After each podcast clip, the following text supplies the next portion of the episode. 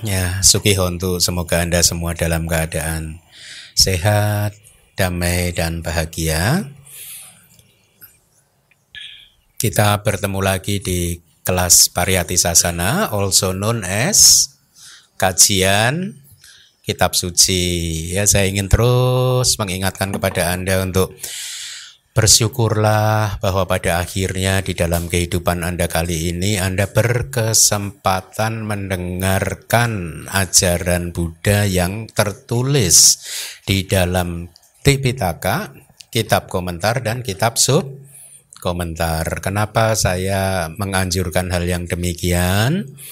Karena kadang seperti perumpamaan jadi jadi suatu hari Bante Wisuda Anda tahu ya eh, sahabat saya Bante Wisuda memberi ceramah di wiharanya di Myanmar sana menceritakan betapa ternyata beliau juga baru saja eh, baru ngeh istilahnya begitu betapa ternyata dunia di luar Myanmar itu sangat menghormati ajaran Buddha yang eksis di Myanmar terutama karena saya sering sekali menyampaikan kepada Bante Wisuda betapa beruntungnya Anda lahir di Myanmar di mana ajaran Buddha sudah kokoh seperti itu gitu. kemudian saya ceritakan di sini itu bahkan kitab suci itu masih menjadi barang yang sangat uh, mewah artinya sulit didapatkan gitu tidak semua orang bisa mendengarkan ajaran yang sesuai dengan kitab suci gitu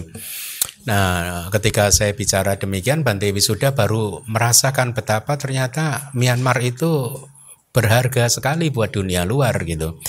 Bahkan saya sering mengatakan kepada Bante Wisuda dan Bante-Bante yang lain bahwa seharusnya kita dunia di luar Myanmar atau Buddhis semua Buddhis di luar Myanmar itu berterima kasih kepada Myanmar ke kepada Sangga Myanmar maksud saya. Kenapa? Karena Sangga Myanmar sudah mempreserve, menjaga, merawat, melestarikan ajaran Buddha dalam bentuknya yang murni. Karena saya eh, kalau tidak ada Myanmar mungkin ajaran Buddha sudah lenyap. Kok Bante kok bisa berani berkata demikian? Karena hanya sampai hari ini hanya dari tradisi Myanmar saja yang mengajarkan Abhidhamma dengan sangat detail sekali kan? Ya tidak. Kalau tidak ada Myanmar yang menyelamatkannya, maka Abhidhamma sudah lenyap dan itu sesuai dengan prediksi di Tripitaka di di di di, di hmm, hmm, hmm, hmm. mungkin Sang Yutanikaya bahwa nanti ajaran Buddha ini akan lenyap dimulai dari Patana dulu, dari Abhidhamma Pitaka dulu lenyap. Setelah Abhidhamma Pitaka lenyap, kemudian per, secara perlahan-lahan, secara periodik, Sutta Pitaka lenyap hilang. Yang terakhir nanti akan tinggal hanya Winaya Pitaka. Makanya Myanmar telah menjaga Abhidhamma Pitaka dengan sangat hebatnya demikian itu maka kita semua dunia ini harus harus uh, uh, berterima kasih kepada para sangga di Myanmar. Nah, kembali lagi poin yang ingin saya sampaikan sebenarnya lebih kepada untuk mengingatkan kepada Anda bahwa mendapatkan kesempatan untuk mendengarkan ajaran yang ada di kitab suci itu tidak mudah loh. Ketika Bante Wisuda bercerita kepada umatnya di wiharanya tentang poin tadi, beliau memberi perumpamaan begini. Dunia luar menghargai kita, tapi kita malah nggak menghargai diri kita sendiri, istilahnya begitu. Kemudian dia memberi perumpamaan seperti seseorang yang tinggal di dekat Great Wall China, dia bilang gitu ya mereka yang tinggal di dekat Great Wall dia tidak menyadari mereka tidak menyadari bahwa Great Wall itu adalah objek wisata yang sangat diidam-idamkan oleh banyak orang ya nah mereka tidak menyadarinya karena setiap hari mereka bertemu dengan Great Wall Orang Myanmar juga tidak menyadari bahwa agama Buddha di sana sudah maju berkembang dengan sangat kokoh sekali karena sehari-harinya mereka hidup bergelimang di situ. Seperti seekor ikan yang tidak bisa menghargai betapa bermanfaatnya atau pentingnya air kan. Ya, nah kita yang di luar bisa menghargainya. Nah, Anda juga mirip-mirip begitu. Anda jangan berpikir loh bahwa mendapatkan kesempatan untuk mendengarkan ajaran yang ada di kitab suci, kitab komentar dan subkomentar itu gampang loh. Anda mungkin merasa gampang sehingga Anda tidak menyadari bahwa ini adalah kesempatan emas yang sangat berharga, bukan? Ya karena pada dasarnya tidak bahkan sebagian besar umat Buddha tidak mendapatkan kesempatan berharga seperti yang anda dapatkan. Setuju nggak? Ya setuju kan? Lihat aja di YouTube YouTube-nya DBS itu ya. Uh, jumlah viewersnya kan paling sekian ribu sekian ribu. Padahal uh, jumlah umat Buddha di Indonesia katakanlah 2 juta lebih Ya, jadi hanya sekian ribu saja yang mendapatkan kesempatan untuk mendengarkan Tripitaka, kitab komentar dan kitab subkomentar, selebihnya tidak. Ya. Makanya ya puisi dari Sayadaw Myanmar itu sangat relevan.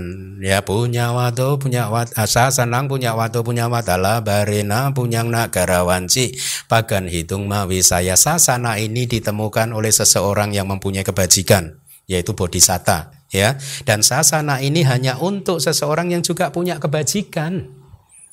Paham? Berarti anda punya ini kebajikan. Ya. Dan sasana ini bukan menjadi wilayah yang bisa dijangkau oleh seseorang yang kebajikannya sedikit. Kemudian juga tidak bukan wilayah yang bisa dijangkau untuk seseorang yang tidak punya rasa hormat terhadap sasana. Oleh karena itu poin dari puisi ini adalah kita semua harus melakukan ini paling tidak mencermati dua poin itu tadi. Harus perbanyak terus kebajikan kita. Pertama, kedua bersikaplah hormat terhadap ajaran. Ya, kenapa bersik, bersikaplah hormat ke, terhadap ajaran? Ya, nah poin yang ingin saya sampaikan sebenarnya lihatlah banyak contoh yang seperti itu loh mereka sudah lahir mungkin sejak kecil beragama Buddha, bahkan mungkin aktivis, bahkan mungkin juga pemuka, bahkan mungkin juga tokoh, tapi tidak pernah sedikit pun gitu memahami Tripitaka sesuai dengan kitab komentar dan kitab subkomentar atau kalaupun pernah tidak pernah mendapatkan kesempatan yang terus menerus untuk mempelajarinya. Oleh karena itulah puisi dari Sayadaw tadi relevan. Memang sasana ini hanya untuk seseorang yang punya kebajikan dan punya rasa hormat kok. Kalau yang nggak punya rasa hormat ya nggak akan pernah bisa bertemu. Bahaya kan? Bahaya kan? Sayang kan? Seumur hidup akhirnya lewat begitu saja tanpa pernah mengerti ajaran Buddha. Oleh karena itulah poin yang terakhir yang ingin saya sampaikan. Saya itu sebenarnya iri ketika di masa muda saya dulu saya hidup di rumah orang tua saya di kompleks begitu. Kalau hari Minggu pagi jam 6 biasanya saya entah cuci motor, cuci mobil jam 6 pagi. Nanti akan disapa oleh teman saya yang jalan kaki. Dia sudah rapi gitu jam setengah tujuh mungkin jam ya gitu. Dia berjalan di depan jal, uh, depan rumah kemudian menyapa memanggil nama saya. Dia dengan pakaian yang rapi membawa Alkitab. Dia mau ke gereja. Nah saya itu iri loh umat-umat mereka itu sangat bagus gitu ya. Setiap pagi dengan sangat devoted gitu pergi ke gereja membawa Alkitab Gimana kalau kita bikin peraturan? Anda kalau ke DPS bawa Alkitab, ah, maksud saya BK Maksud saya Alkitabnya Buddhis loh ya. Tripitaka, Tripitaka. Bagus ya. Nanti Anda lewat perumahan teman saya Anda disapa, "Hai." Oh. Padahal kitab suci Buddhis 38 buku.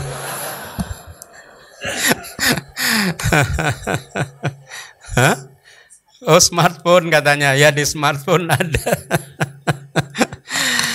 Baik, jadi itu prolog dari saya. Suta kali ini hanya saya rencanakan satu kali pertemuan saja karena memang sutanya itu sangat singkat sekali dan juga kebetulan cocok dengan waktu yang diberikan kepada saya karena nanti di akhir kelas akan ada satu perayaan ya.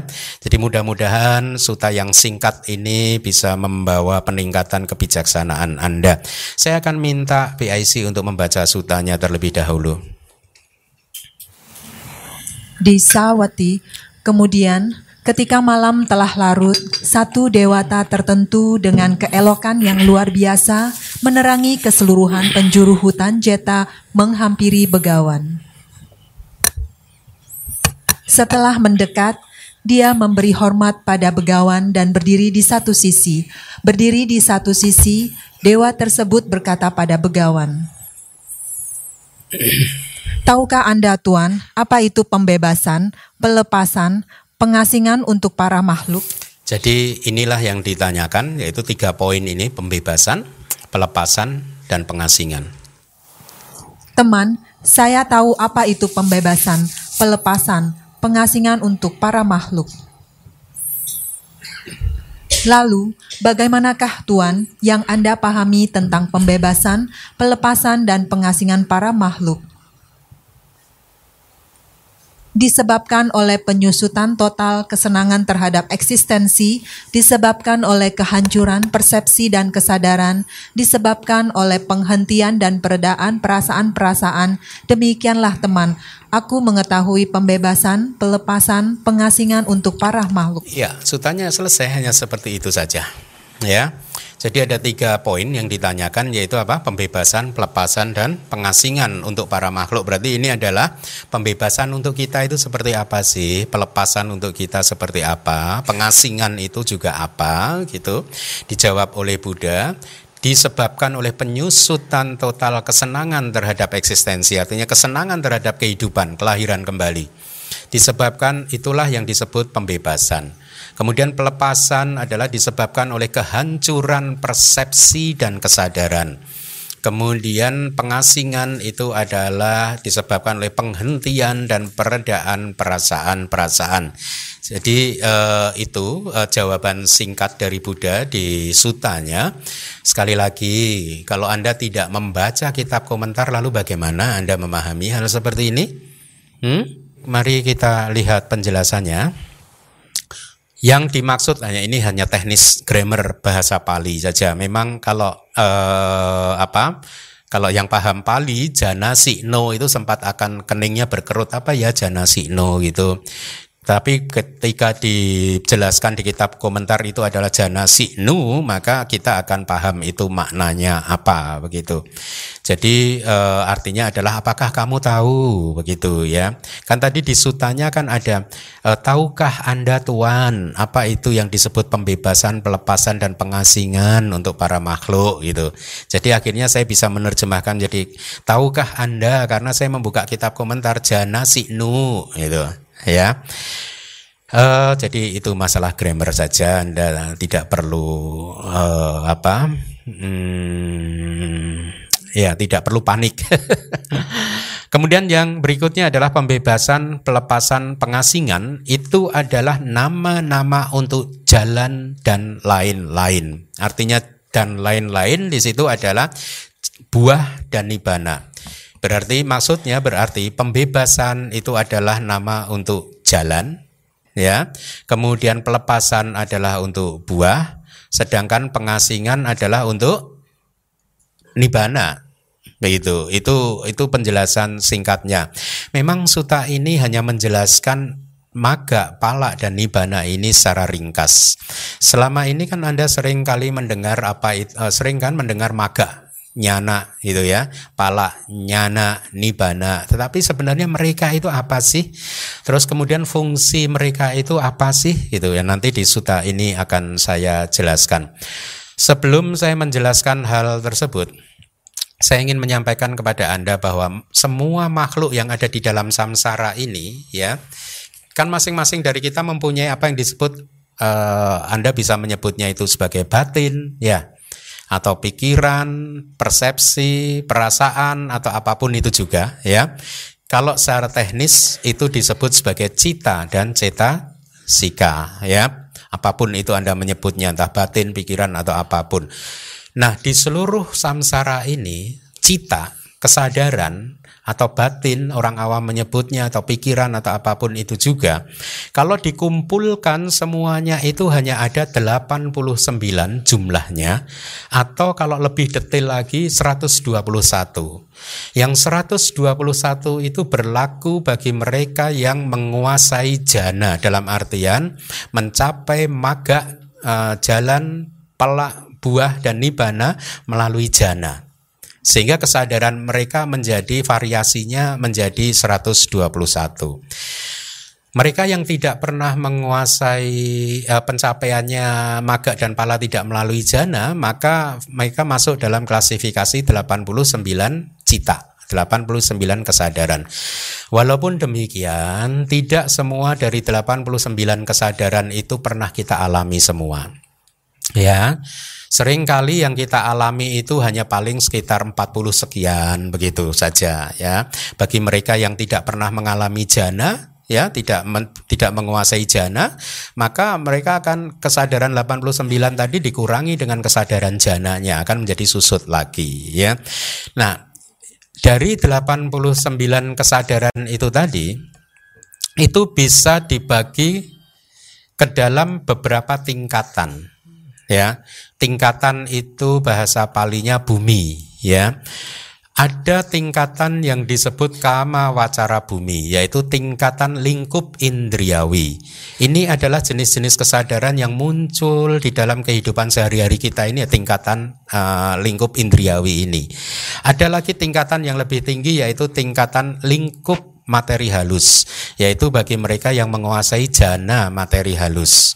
Kemudian ada lagi uh, tingkatan uh, non materi, yaitu bagi mereka yang menguasai jana non materi.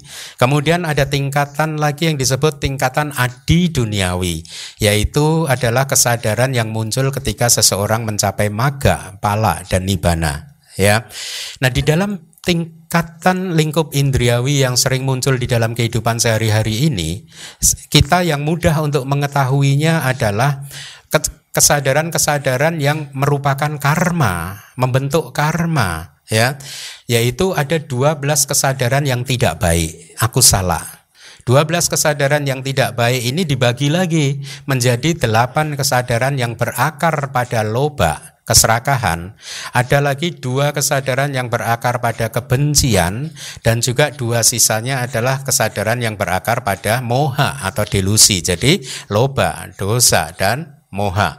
Di sisi yang lain ada kesadaran yang baik gitu ya. Nah, Inilah kesadaran kusala dan kesadaran aku salah inilah yang sering kali muncul di dalam kehidupan kita sehari-hari itu ya. Kalau Anda ingin mengetahui ini semua ya maka Anda harus eh, saya sarankan untuk membaca buku manual Abhidhamma yang saya tulis di jilid yang pertama. Nah, tujuan kehidupan kita adalah untuk menghancurkan 12 kesadaran yang tidak baik itu tadi yaitu aku salah cita. Ya, itu tujuan hidup kita. Kenapa kita harus menghancurkan kesadaran yang tidak baik tersebut? Kita harus menghancurkan kesadaran yang tidak baik tersebut karena 12 kesadaran aku salah tersebut sesungguhnya adalah biang keladi yang benar-benar sebagai penghancur kedamaian dan kebahagiaan kita. Ya, selama 12 aku salah cita itu masih eksis di dalam rangkaian kesadaran seseorang, maka akan sangat sulit bagi orang tersebut untuk bisa mendapatkan kedamaian di dalam kehidupan kita. 12 kesadaran inilah yang muncul bersama-sama dengan kilesa. Ya. Jadi pertanyaan saya, pertanyaan dewa tadi ada berapa? Anda lihat? Ada berapa tadi? Ada tiga, apa saja? Pembebasan, pelepasan, dan pengasingan. Pembebasan itu adalah nama untuk apa? Untuk maga. Kemudian pelepasan nama untuk apa? Pala. Pengasingan nama untuk apa? Jadi maga, pala, dan hibana. Nah, maga Palak itu adalah kesadaran pencerahan. Ya. Berbeda dengan kesadaran tidak baik atau kesadaran baik yang bisa muncul berkali-kali di dalam kehidupan. Seperti saat ini pun kesadaran tidak baik kita, Anda, kesadaran baik Anda muncul berkali-kali. Ya, sejak awal samsara sampai nanti mungkin Anda di dalam kehidupan Anda yang terakhir ketika Anda mencapai pencerahan, kesadaran yang tidak baik dan kesadaran yang baik bisa muncul berkali-kali tidak terhitung jumlahnya. Kenapa tidak terhitung jumlahnya? Karena di dalam satu detik, satu jentikan jari kesadaran itu munculnya satu triliun kali. Perkiraannya seperti itu. Nah, berbeda dengan kesadaran-kesadaran baik dan tidak baik, kesadaran jalan dan kesadaran buah, ya kesadaran jalan, ya itu sejak awal samsara sampai akhir nanti itu hanya muncul satu kali saja. Ya mungkin Anda bertanya-tanya, kenapa kesadaran jalan atau jalan itu tadi yang sering Anda baca itu hanya muncul satu kali? Karena Anda harus tahu bahwa kesadaran itu muncul dia muncul karena dia melakukan sesuatu yang merupakan fungsi, tugas dan kewajibannya. Setiap kesadaran, kesadaran apa pun muncul itu karena dia harus melakukan fungsinya, tugasnya, kewajibannya. Nah, tugas dari kesadaran jalan itu adalah menghancurkan kilesa. Paham? Ya. Jadi, ketika eh, ketika kesadaran jalan itu muncul sekali, dia tugasnya menghancurkan kilesa dan tugasnya itu selesai. Gitu. Sudah tidak ini lagi, tidak perlu lagi untuk melakukan tugas untuk kedua kalinya, ketiga kalinya dan seterusnya. Dan itulah mengapa akhirnya kesadaran jalan hanya muncul satu kali. Ketika seseorang mencapai tingkat kesucian sotapana, maka kesadaran jalan sotapati itu akan muncul untuk menghancurkan kilesa-kilesa yang kasar yang mempunyai potensi, mempunyai kekuatan untuk menghasilkan kelahiran di 4A payah. Itulah mengapa ketika seseorang itu mencapai tingkat kesucian sotapana ya, maka sejak hari itu pintu empat apaya tertutup baginya. Kenapa? Karena semua kotoran batin, semua karma-karma buruk di masa lalu yang sudah dia lakukan yang kasar-kasar yang mempunyai kekuatan untuk menghasilkan kelahiran di empat alam apaya hancur. Di samping itu, kesadaran jalan sotapati juga menghancurkan semua kilesa-kilesa yang kasar. Sehingga sejak detik itu sampai selanjutnya sampai dia nanti mencapai nibbana, dia tidak akan pernah bisa melakukan karma buruk yang kasar. Ya, itulah mengapa karma buruk yang dilakukan oleh seorang sotapana tidak cukup mempunyai kekuatan untuk membuat dia lahir di empat alam a paya ya. Nah, demikian pula dengan ketika seseorang itu mencapai tingkat kesucian sakadagami, maka kesadaran jalan yang dengan nama yang berbeda akan muncul ya, yaitu kesadaran jalan sakadagami. Ketika seseorang mencapai tingkat kesucian anagami, maka kesadaran jalan yang berbeda lagi yang akan muncul, yaitu kesadaran jalan ana gami. Ketika seseorang itu mencapai tingkat kesucian arahat, maka kesadaran jalan yang lain yang muncul yaitu apa? Kesadaran jalan arahat. Nah, demikianlah kira-kira ya. Jadi eh Kesadaran jalan muncul hanya satu kali karena sesungguhnya hanya ada satu fungsi dari jalan yaitu e, menghancurkan kotoran batin itu tadi gitu. Jadi di setiap tingkatan pencerahan, setiap kesadaran jalan dia menghancurkan kotoran-kotoran batin yang berbeda-beda. Begitu ya. Makin lama makin lembut sehingga ketika seseorang mencapai tingkat kesucian arahat, kesadaran jalan arahata menghancurkan kilesa-kilesa yang tersisa begitu. Ya. Nah, jadi itulah yang dimaksud dengan pembebasan yang terjadi melalui maga cita dan pelepasan yang terjadi melalui pala cita gitu. Mari kita lihat di layar. Oleh karena para makhluk terbebas dari ikatan kilesa melalui jalan, maka jalan dikatakan sebagai pembebasan untuk para makhluk. Jadi itu tadi yang sudah saya jelaskan, yang dimaksud pembebasan untuk para makhluk di sini adalah jalan atau maga cita atau kesadaran jalan. Ada berapa kesadaran jalan tadi? Empat kesadaran jalan. Masing-masing hanya muncul untuk satu kali saja. Ya, kenapa? Kesadaran jalan itu muncul satu kali saja. Hah? Karena ketika dia muncul satu kali saja, dia sudah eh, berhasil untuk melakukan fungsinya, melaksanakan fungsinya. Mari kita lihat lagi. Selanjutnya, di momen buah, mereka terlepas dari ikatan kilesa. Oleh karena itu, buah dikatakan sebagai pelepasan para makhluk. Jadi begini prosesnya. Ketika seseorang berwipasana, Ketika wipasananya itu sudah mencapai puncaknya, ya, ketika dia berwipasana sudah mencapai puncaknya, maka akan muncul satu kesadaran yang disebut sebagai kesadaran jalan itu tadi. Ketika kesadaran jalan ini muncul, dia menghancurkan kilesa sesuai dengan tingkatan kesadaran jalan yang dia capai. Ketika kesadaran jalan ini muncul, secepat kilat dia lenyap. Setelah kesadaran jalan ini lenyap, maka dua kesadaran buah muncul atau tiga kesadaran buah muncul ya. Jadi kesadaran buah ini perumpamaannya seperti begini. Ibaratnya kesadaran jalan itu adalah kesadaran yang memadamkan eh, ladang yang terbakar. Ketika ada sebuah ladang yang terbakar, maka kesadaran jalan ini adalah ibaratnya air yang memadamkannya.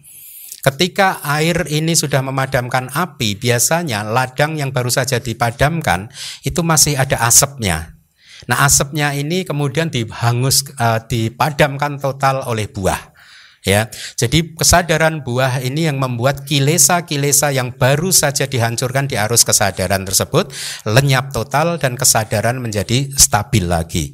Nah, oleh karena itulah dikatakan di sini di momen buah, artinya di momen kesadaran buah yang muncul persis setelah kelenyapan kesadaran jalan, maka para makhluk terlepas dari ikatan kilesa secara total.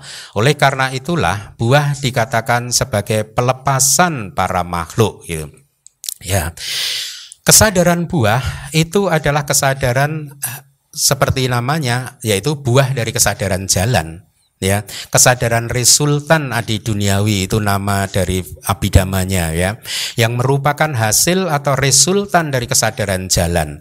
Oleh karena itulah mereka itu mempunyai bentuk yang mirip dengan kesadaran jalan begitu.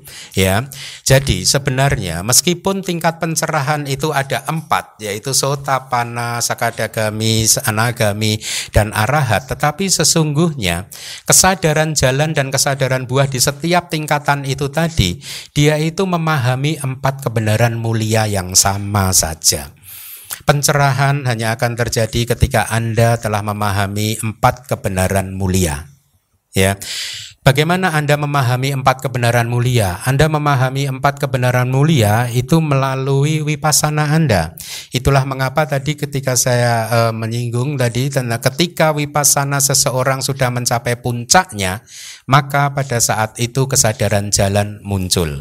Apa itu yang disebut mencapai puncaknya? Artinya yang bersangkutan telah memahami empat kebenaran mulia dengan sempurna ya sesuai dengan tingkat pencapaiannya masing-masing.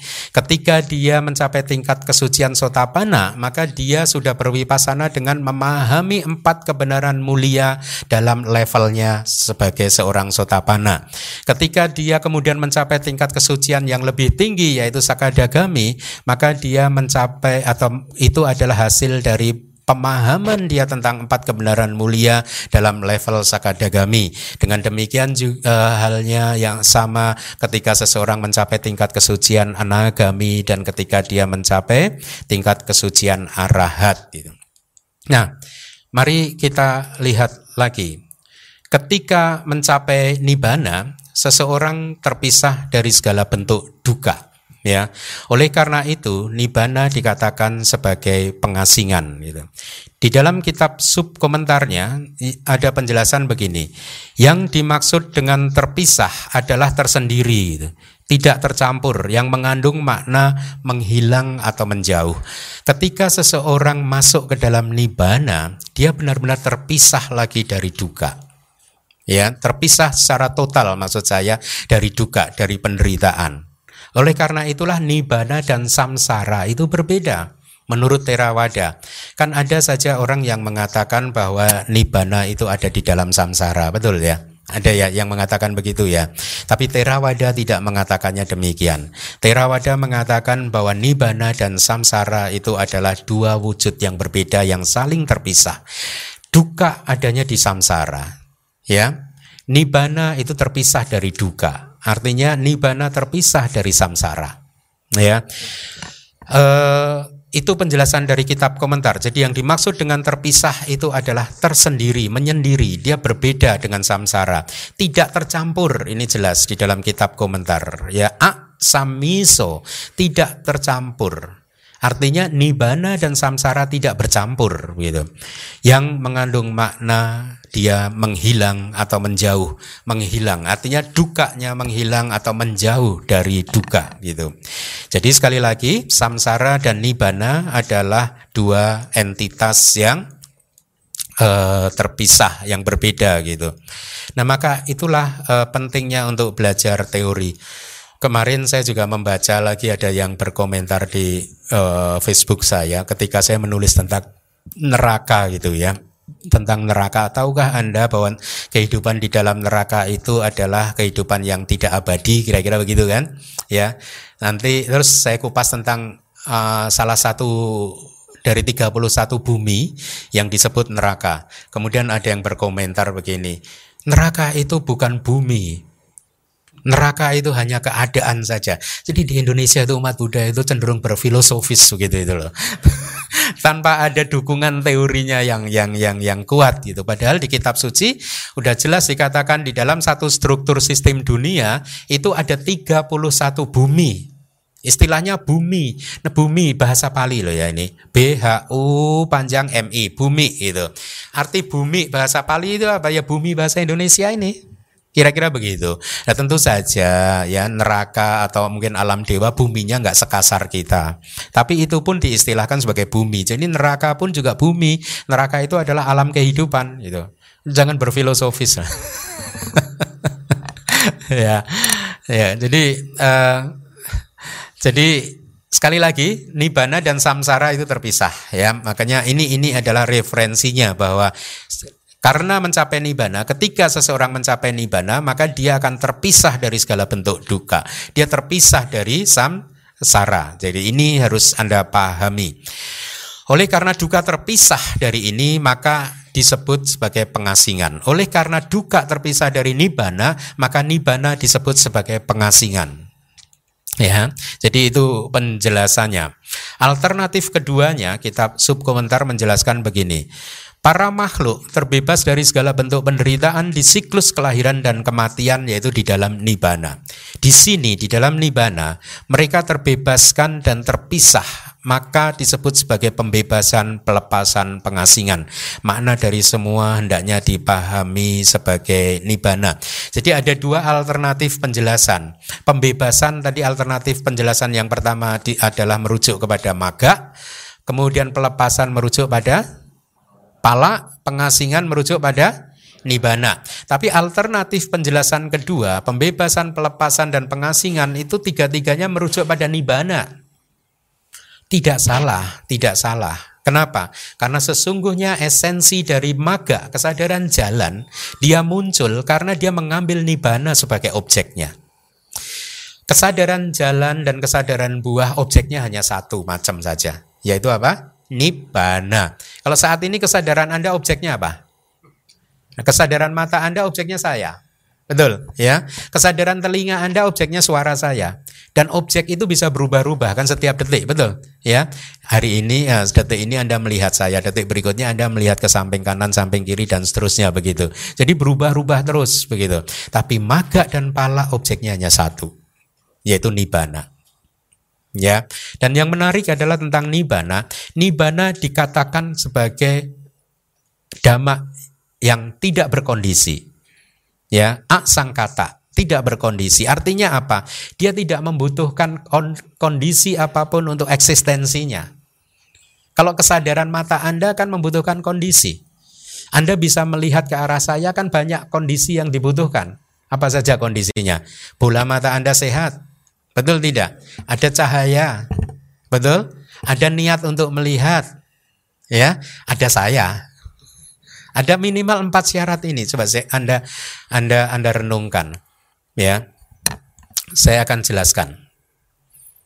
Uh, ini ini apa? Uh, sebenarnya ketika Anda berwipasana, ya, Anda akan merealisasi melihat bahwa cita, kesadaran itu tidak lain dan tidak bukan hanyalah satu fenomena yang muncul karena terpenuhinya berbagai kondisi. Dia bukan milikku, milik Anda, milik saya, kemudian bukan Anda, bukan juga roh.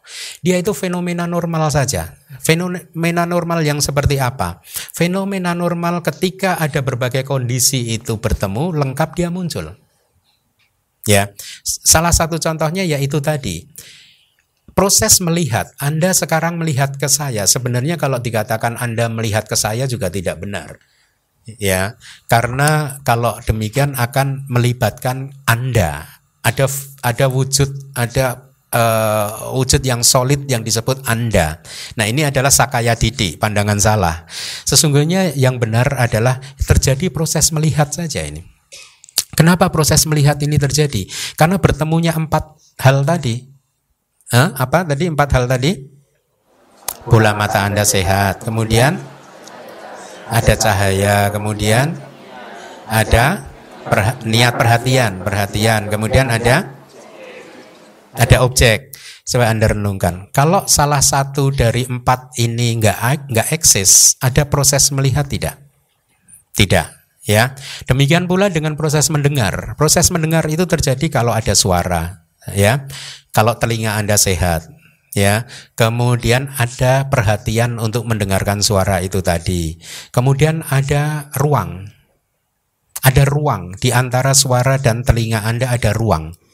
Karena kalau tidak ada ruang Anda tidak bisa mendengar juga. Anda coba tutup telinga Anda sampai tidak ada ruang sama sekali di dalam lubang telinga Anda. Bisa nggak proses pendengaran itu terjadi? Ya, nah itulah yang disebut sebagai dhamma-dhamma yang berkondisi. Tapi nibana itu bukanlah dhamma yang berkondisi. Nibana tidak berkondisi. Oleh karena itu dikatakan nibana itu tidak pernah muncul dan juga tidak pernah lenyap. Nibana itu selalu ada. Hari ini juga nibana ada. Detik ini juga nibana ada. Begitu. Ya, dia selalu ada. Dia adalah dhamma yang tidak muncul dan tidak lenyap. Oke. Nah, itulah nibana. Jadi eh, kembali lagi, Suta ini mengajarkan kepada kita tentang tiga dhamma, yaitu apa saja tadi?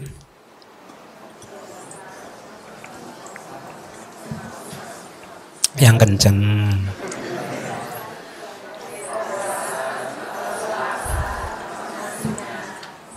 Pembebasan itu apa?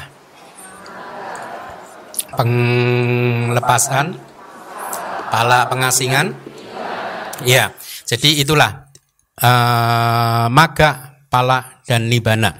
Sekarang Anda sudah mengerti. Di dalam Abhidhamma ada syair yang berbunyi begini. Nibanang panak loko terasang katang akan tetapi selanjutnya gitu, nibana itu disebut sebagai lokutara, adi duniawi. Dia berada di luar yang duniawi ini. Catuk maganya nenak saci kata bang.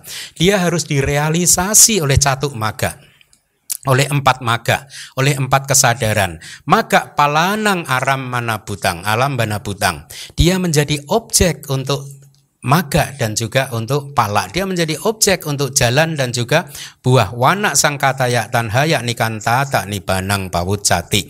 Jadi dia disebut nibana karena dia meninggalkan wana meninggalkan nafsu kehausan, meninggalkan tanha yang merajut kehidupan ini dikatakan begitu. Jadi yang merajut kehidupan ini, yang menjahit kehidupan ini, artinya yang menyambung kehidupan kali ini dengan kehidupan-kehidupan yang sebelumnya dan juga kehidupan kali ini dan kehidupan yang berikutnya itu disambung oleh nafsu kehausan, oleh tanha gitu. Baik, mari kita lanjutkan lagi, lihat ke slide. Atau semuanya itu hanyalah nama-nama untuk nibana. Oleh karena setelah mencapai nibana, seseorang itu terbebas, terlepas, terpisah dari segala bentuk duka. Oleh karenanya, nibana itu sendirilah yang dikatakan sebagai pembebasan, pelepasan, dan pengasingan. Jadi ini adalah alternatif penjelasan yang kedua, yaitu tiga dhamma itu tadi merujuk kepada satu dhamma yang tidak berkondisi yaitu nibbana begitu. Selanjutnya Buddha tadi kemudian menjawab, teman, saya tahu apa itu pembebasan, pelepasan, pengasingan untuk para makhluk. Jadi artinya saya tahu adalah saya mengetahuinya. Kata Pali itu mengandung makna penekanan bahwa kira-kira saya itu ya sudah barang tentu saya tahu gitu ya. Saya sendiri mengetahuinya gitu. Jadi beliau mengetahui itu melalui pengalamannya langsung bukan berteori gitu. Nah, jadi poinnya adalah di sini pengalaman langsung. Sesungguhnya semua Arya, semua orang suci, ya, kalau Anda pun nanti menjadi seorang Arya, menjadi orang yang suci, menjadi orang yang mulia, maka Anda juga akan mengalami nibbana. Itu justru ketika Anda mengalami nibbana secara langsung itulah, maka Anda langsung menjadi seorang Arya. Ya. Jadi ketika belum mengalami nibbana, maka ya eh, apa? seseorang tidak bisa menjadi seorang Arya gitu. Selanjutnya, oleh karena hanya demi pengetahuan tentang pembebasan, pelepasan dan pengasingan para makhluk, aku di sini Buddha telah memenuhi 30 parami, telah menembus pengetahuan kemahatauan. Dia Buddha mengaumkan auman singa, ini istilahnya siha nada, gitu. mengaum seperti seekor singa. Jadi sesungguhnya suta ini dinamakan juga sebagai auman singa seorang Buddha. Apa maksudnya? Penjelasannya begini, seperti yang Anda ketahui, ketika Buddha menemukan kembali Dhamma, dia ini hanya menemukan kembali. Ajaran-ajaran pembebasan itu sebenarnya selalu ada. Tetapi ada satu masa di satu masa tertentu di mana ajaran ini tidak ada yang mengetahuinya. Ya, setelah ajaran Buddha Gotama ini nanti eksis untuk kalau di Myanmar itu diyakini bahwa ajaran Buddha ini hanya berumur 5000 tahun ajaran Buddha Gotama berarti kita masih mempunyai sekitar 2500 tahun lagi ya. Setelah itu ajaran Buddha diyakini akan hilang katanya begitu ya. Itu keyakinan di Myanmar uh, setelah 5000 tahun ajaran ini hilang Ya, artinya hilang itu apa? Tidak ada yang mengetahui cara untuk memprak melatih jana, tidak ada yang mengetahui cara untuk mencapai maga, pala dan nibana. Tidak ada, ya. Dan masa yang seperti ini, masa yang gelap gulita ini akan bertahan untuk jangka waktu yang lama sekali begitu. Ya, sampai kemudian Buddha Maitreya itu muncul. Ya, itu lama sekali waktunya. Nah, jadi ketika sebelum kemunculan Buddha Gautama, ajaran Buddha sebelumnya yaitu Buddha Kasapa ya, itu hilang ya. Oleh karena itulah Bodhisatta kemudian menyatakan diri bahwa beliau ingin menjadi seorang Buddha. Dan supaya dia bisa menjadi seorang Buddha, dia harus menyempurnakan parami-paraminya itu selama empat asangkaya dan berapa? Seratus ribu kalpa itu waktu yang lama sekali. Kalau Anda mendengarkan ceramahnya Bante Wisuda yang sesungguhnya sudah ada di YouTube cuman belum dipublish nih ya. Uh, itu Anda bisa membayangkan berapa lamanya kira-kira itu empat asangkaya dan seratus ribu kalpa. Itu lama sekali ya. Di sepanjang waktu yang lama sekali ini empat asangkaya dan seratus ribu kalpa, Bodhisattva merintis karir untuk menyempurnakan 30 parami. Kalau kita ingin menjadi seorang arahat, kita hanya berlatih untuk menyempurnakan 10 parami saja. Tidak 30 parami. Buddha 30 parami. Itulah mengapa Buddha berbeda dengan para murid kan? Ya, kan ada yang mengatakan oh semua orang itu punya benih kebudaan gitu. Semua dari Anda itu adalah Buddha. Ya sekarang Anda tinggal tinggal tinggal menjawabnya atau merenungkannya. Anda sama nggak dengan bodhisatta? Hmm? Praktek Anda sama nggak dengan bodhisatta? Ya, bodhisatta itu di kehidupan yang terakhir anak istrinya diminta dikasih loh. Huh? Anda mau ngasih? Mau Bante? Bisa cari yang baru lagi. Enggak 30 parami itu kan parami yang biasa seperti yang kita latih. Ada parami yang lebih tinggi upak parami. Kemudian ada paramata parami ya jadi tingkatannya yang lebih tinggi. Kalau kita kan hanya anda ber, kita hanya berdana mungkin kalau umat itu kan hanya berdana amisa dana ya atau dama dana gitu ya. Bodhisatta nggak hanya sebatas itu. Bodhisatta berdana anggota tubuhnya. Hmm? ada yang siap. Ada yang bisa berdana anggota tubuhnya? Nggak ada. Jadi anda Buddha bukan Udah tahu ya bedanya ya. Bodhisatwa sedemikian rupa loh. Dia tidak hanya parami yang biasa tapi upa parami. Anggota tubuhnya didanakan, nyawa juga didanakan, diberikan. Ya. Apa pun gitu. Jadi itulah mengapa beliau memang kualitasnya berbeda dengan para murid, dengan para arahat yang lalu eh, yang yang yang lainnya begitu. Bahkan dengan Buddha-Buddha yang lainnya juga berbeda karena Buddha kita Gotama ini adalah Buddha yang kebijaksanaannya paling tinggi. Ya, dia kebijaksanaannya paling kuat begitu. Oleh karena itulah beliau mempunyai apa yang disebut sabak nyuta nyana, pengetahuan kemahatauan mengetahui banyak hal. Ya karena proses meniti karirnya yang seperti itu. Poin dari yang ingin saya sampaikan adalah bahwa hidup itu adalah meniti karir, ya. Seperti bodhisatta yang meniti karir, Anda bekerja juga meniti karir, maka di dalam kehidupan ini pun Anda kita juga harus meniti karir. Meniti karir yang seperti apa sih? Kembangkanlah pengetahuan pariyati Anda, kembangkanlah pati-pati Anda. Ya, pariyati dan pati-pati harus dikembangkan. Ya. Hanya dengan demikianlah kita adalah seorang yang damak wihari. Anda pernah saya jelaskan kan arti dari damak wihari? Arti dari damak wihari itu adalah seseorang yang tidak hanya belajar pariyati, tetapi selain belajar pariyati dia juga berlatih meditasi. Ya, jadi kembangkanlah karir tersebut gitu. Ya, nah tadi dikatakan ada auman singa, sihanada. Artinya apa sih auman singa itu? Artinya ini adalah pernyataan tegas dari Buddha bahwa saya tahu apa itu pembebasan, apa itu uh, uh, apa pelepasan dan pengasingan. Ya, ini adalah boldly statement gitu. Jadi itu istilah untuk auman singa gitu. Nah, oleh karena itulah Poin dari suta ini adalah meskipun sangat singkat memberikan gambaran kepada kita tentang apa sih seharusnya yang kita kejar di dalam kehidupan ini. Sebagai umat Buddha yang harus kita kejar di dalam kehidupan ini adalah pencapaian maga, pala, nibana. Begitu ya. Karena hanya dengan pencapaian maga inilah maka semua kesadaran-kesadaran yang tidak baik bisa dihancurkan. Karena kita menyadari bahwa sebenarnya kesadaran yang tidak baik itu tadilah loba, dosa, moha. Inilah yang menjadi penyebab kehancuran kedamaian hati kita. Pertanyaan saya, yang membuat Anda kehancur kedamaian Anda, hancur kebahagiaan Anda itu siapa?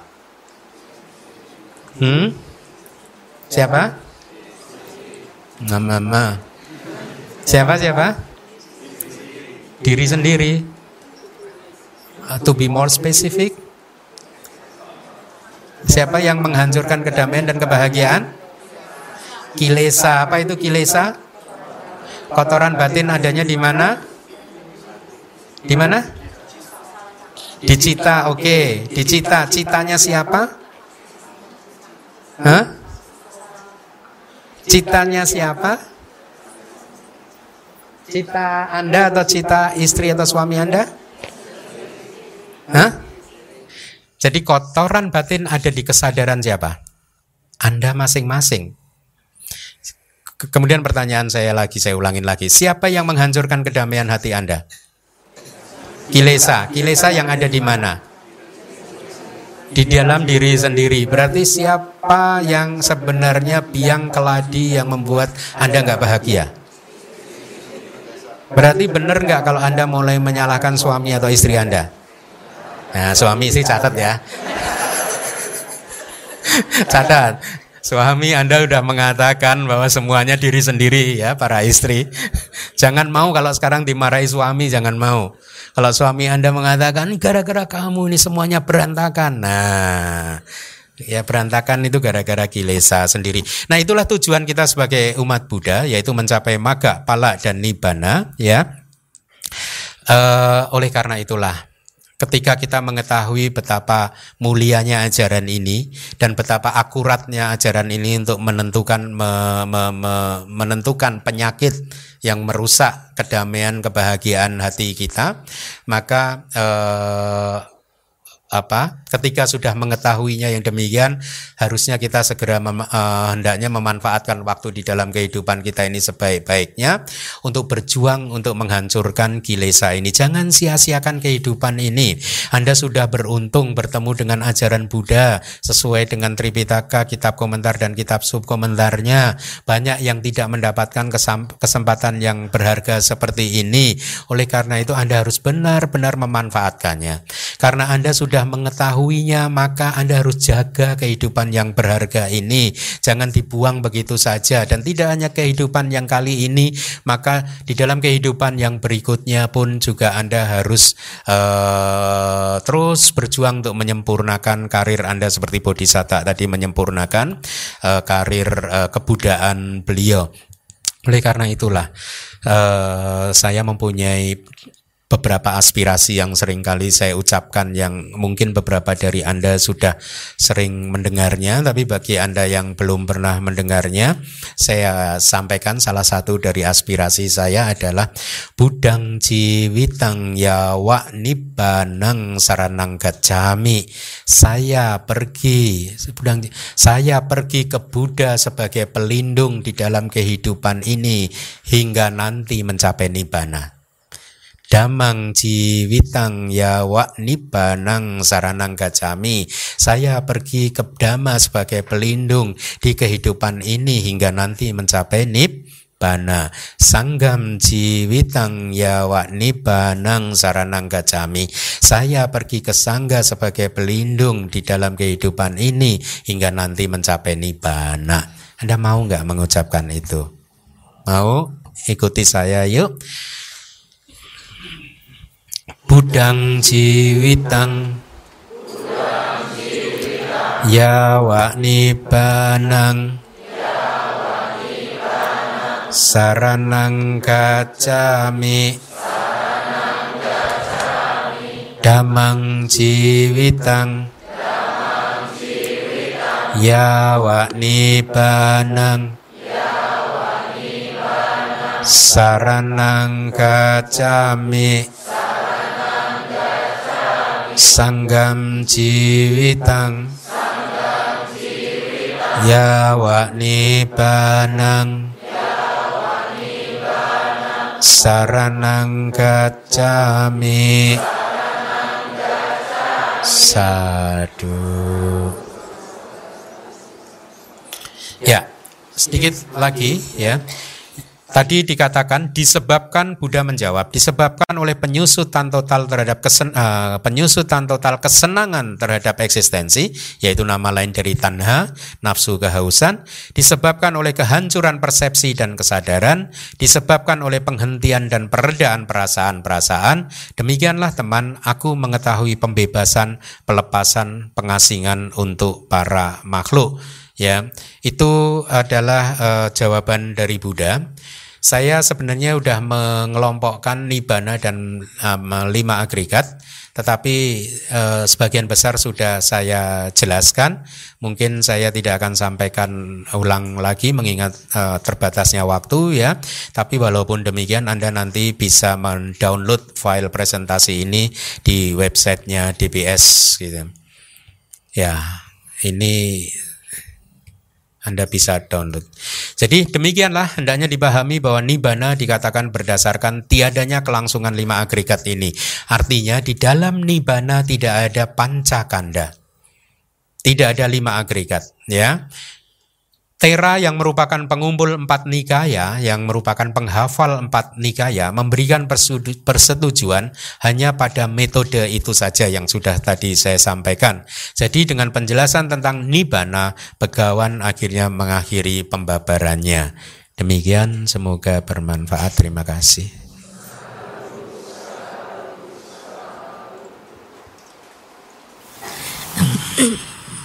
Namaste Bante. Tadi saya dengarkan ada kata jalan itu muncul hanya sekali dalam satu kali kehidupan atau di kehidupan yang berikutnya bisa muncul. Misalnya dia muncul dalam satu kali kehidupan sebelum mencapai buah, terus meninggal. Ya, terima kasih Bante. Ya, ya. Enggak, tadi saya katakan jalan Jadi sotapati maga, sakadagami maga, anagami maga, arahata maga artinya jalan yang membuat seseorang nanti mencapai sotapana, tingkat kesucian sotapana, tingkat kesucian sakadagami, anagami dan arahat. Ada empat jalan ini masing-masing hanya muncul satu kali saja sejak awal samsara sampai nanti sampai nanti kita di kehidupan terakhir dan keluar dari samsara ini. Dia tidak pernah bisa muncul dua kali.